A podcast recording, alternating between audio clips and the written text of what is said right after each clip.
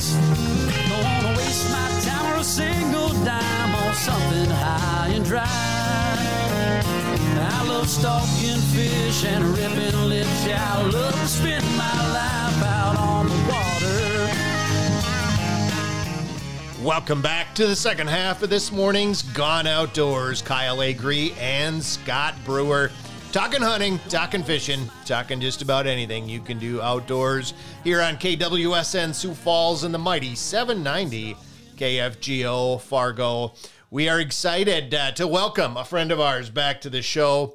Uh, we have Mike Witt, owner of Witt's Quality Bait and Tackle in Detroit Lakes, Minnesota, in the heart of Lakes Country. Mike, how you doing this morning? Wonderful. Great. You guys? Doing well. Well, you know, the only thing that could make this better is if we were actually out fishing or hunting instead of just talking about it. But we'll take talking about it anytime we can when we're not out there on the ice and in the woods. Hey, you are, though, you are out there on the ice. Uh, literally, you are on the ice here this morning. Mike, what are you seeing for conditions around that Detroit Lakes, western Minnesota area as far as ice conditions, as far as fishing? What's the latest report? Ice is looking real good. You know, over here on Big Detroit, where I'm at right now, uh, you know, the thinnest ice that I've seen in the last week is 15 and a half to 16 inches, and most of it's in the upper teens into the 20s now. So, I mean, we're, we're good if we can – you know, we we have we have quite a few roads over here, and and the roads will stay strong if we can keep people slowed down a bit. We had a couple accesses that uh, kind of buckled because people are coming in a little too fast, but uh, I put a little video out on Facebook to slow people down, and it seems like people have slowed down. So as long as we can keep the speeds down, I think the roads will hold up good. So, Mike, you know, every winter, as we go into winter, we hope for some cold weather, no snow so that the ice can build. And then it seems like every winter we get a bunch of snow and it ends up messing up lake travel. And we had that same thing this year. We had all that slush and a lot of snow, and everybody was all doom and gloom about the ice season. But it seems like that the, the lakes have healed themselves, most of them, if not at least in our area. Granted, ice is different every area you go to, and the signal goes a long ways. So, at least in western Minnesota, in our area, the lakes have healed, healed up pretty well. And the Hard House guys got to be really happy because it seems like this year, right now anyway, until Mother Nature decides to change things, um, it's really good conditions out there. You can get out there and get to a lot of spots that normally you can't get to in this by this time of year. Oh, for sure. I mean, there's even a lot of spots around here that you can drive, you know, off road. Uh, once once you get out here, the drifts have kind of made it. Uh, if if you pay attention and, and go around the drifts that have formed, you can pretty much drive anywhere you want on any lake. You know, uh, uh, and we have a lot of ice castles that are going off road on several lakes and uh, and, and being just fine. You know, if you trying to keep them away from some big drifts because now the houses have gotten a lot bigger over the years, and uh, we have had some flooding, but mo- most most of it's pretty good with them hard houses as long as you pay attention to where you're at and how much snow is there. That's really good advice for folks as you're heading out onto the ice here this winter. And Mike, you mentioned a little bit about plowing roads. This is something that you've done throughout the area. You've plowed roads on a number of lakes. What what kind of brought you to the decision to to go out and do this? Um, because you're doing it for the benefit of the anglers, right? Oh yeah, for sure. No, I you know we uh, we got into the season. It started out real good. We got the early ice. Guys were out there in the portables. Everybody was fishing, and then we got that snow.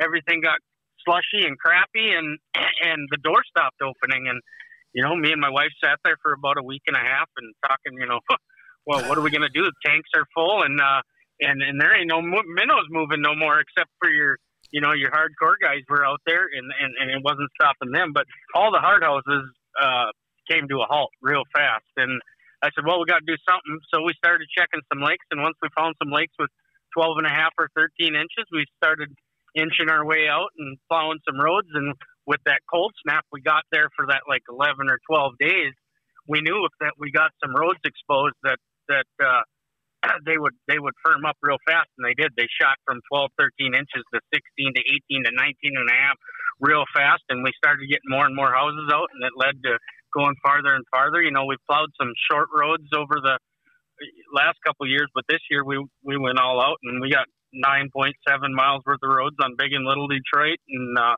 today we plowed off Pearl Lake. Uh, we, we went over there and touched up someone's road on Floyd, and and uh, and I've got the access to Island Lake plowed out. We got Sallie. We got a big road out on Sallie, and and someone else plowed a road on on Melissa, and they've kept that one up good. And a couple other lakes, I think uh, up there, uh, Pine Lake, uh, Big Pine, they've plowed a big road out there. I don't know who did it, but they, from what I've talked to, they did a good job up there too. So just and I understand obviously and I'm sure our listeners do too that the when you mentioned that you know hey wanting people to be out fishing because that means they're going to buy bait and they're going to come to your bait store. But I just want to clarify this. These roads are open to the public, right? You didn't do this to collect a fee when someone goes on the lake. You Nope, just did it nope. as a service. we just did it as a service. I mean, I don't have a business without fishermen out fishing. So, uh, you know, we did it. We, we, we do spend our own money and our own time, and we have a free will donation box. And if people put money in it, they put money in it. But no, by no means, we're, we're not expecting anyone to pay. I mean, this is a, you know, I'm a sportsman and a fisherman too, and all my life, I, I there was lots of times I wished I could have got out there, and I didn't have the means or the capability. And if something like this would have been available, I would have been all over it. Thank you. What a, what a full service bait store. I mean, that is really a full service bait store. But like you said, it's business. If you don't have the anglers, you know, we're all in this together. If we don't have the anglers, we're not going to have, you're not going to have bait and you're not going to have yeah, and, bait and store. I and I don't I don't do it myself either. You know, I I I, I did this, and you know, Tyler over at County Six Bait and Tackle, he he uh, you know, he makes sure that we got fuel in our trucks. You know, uh, Brad Labs writes about it. Uh, you know, I mean, if our stuff breaks, we got local welding shops that have been helping us fix stuff. HDQ Landscaping takes care of us, lets us park our trucks in there when they're ice up. I mean, it's a community effort for sure. If if stuff breaks, I know people that plow plow roads on lakes, and it's not if stuff is going to break. It's when it breaks. It's when it's going to break because it's not it's not easy on equipment.